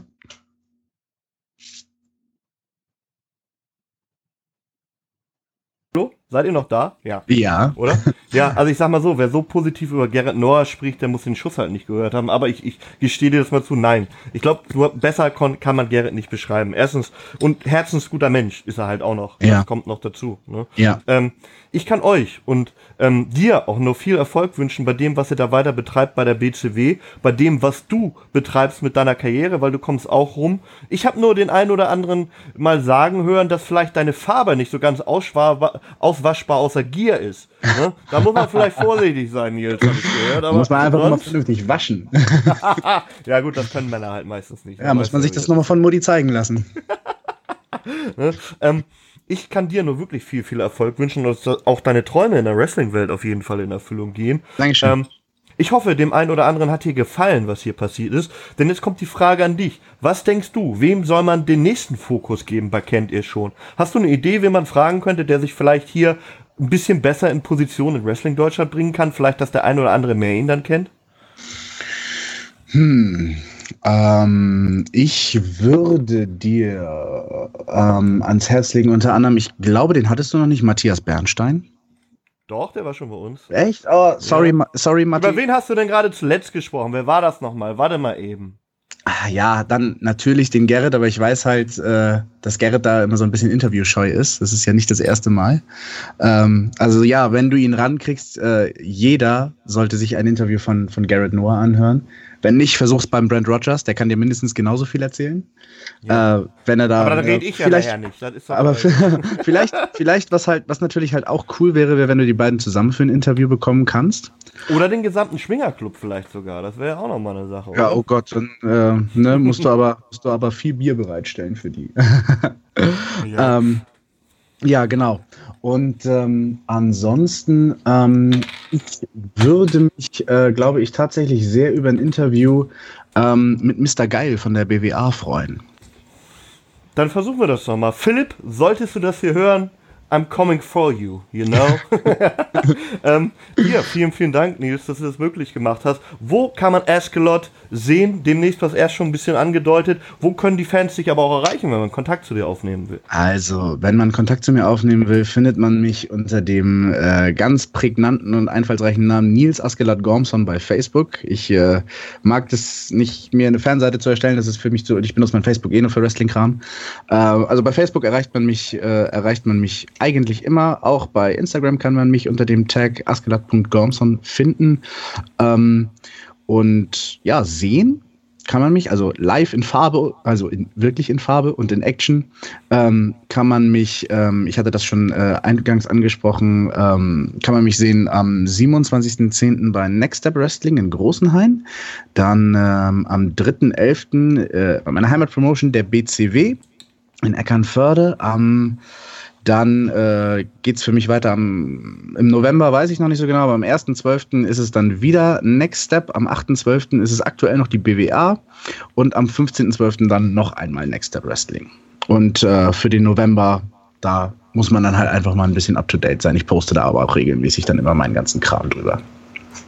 Und wenn er Eskelot noch nicht gesehen hat, habe ich das Gefühl, dass man ihn auch demnächst öfter auf WXW Now sehen kann. Denn da gibt es ja auch die Shows. Stimmt, das Wrestling zu genau, sehen, richtig, ja? ja? genau, richtig. Da kann man da gerne mal einschalten, wenn man sich vielleicht ein äh, erstes Bild oder einen ersten Eindruck von mir machen möchte. Gerne auch dann in dem Zusammenhang von mir und Markus gemeinsam. Markus ist ja bereits auf dem WXW Now Netzwerk äh, vertreten durch eben halt seine vergangenen Shows bei Next Step Wrestling, aber dann äh, in nicht allzu ferner Zukunft halt auch gemeinsam im Tag Team mit mir. Das war Nils, das war Tim, das war GFT Talk. Ich hoffe, euch hat das neue Format, kennt ihr schon, gefallen. Es ist ein bisschen abgewandelt, weil es wurde halt auch immer gesagt, immer nur Interviews mit Leuten, die überall im Rampenlicht stehen und man schon vieles weiß. Und Nils, wir sind uns einig, von dir wissen noch nicht so viele was. Ich hoffe, die hätten heute oder haben heute was mitnehmen können. Das hoffe ich doch auch. Ich hoffe natürlich Positives. Ich bin aber auch natürlich immer für Kritik zu haben. Ich danke dir, ich danke euch fürs Zuhören. Bis zum nächsten Mal. Und die letzten Worte in diesem Podcast gehören wie immer den Gast. Deine Worte, Nils. Ja, vielen, vielen Dank, Tim, dass du dir die Zeit und die Geduld für mich genommen hast. Und äh, ich hoffe, ich konnte dem einen oder anderen Zuhörer äh, da mal ein bisschen Augen und Ohren öffnen. Dann euch vielen, vielen Dank fürs Zuhören. Bis zum nächsten Mal. Das war GFD Talk. Tschö. Und wie sagt ein Wikinger eigentlich Tschüss, Nils? Skull.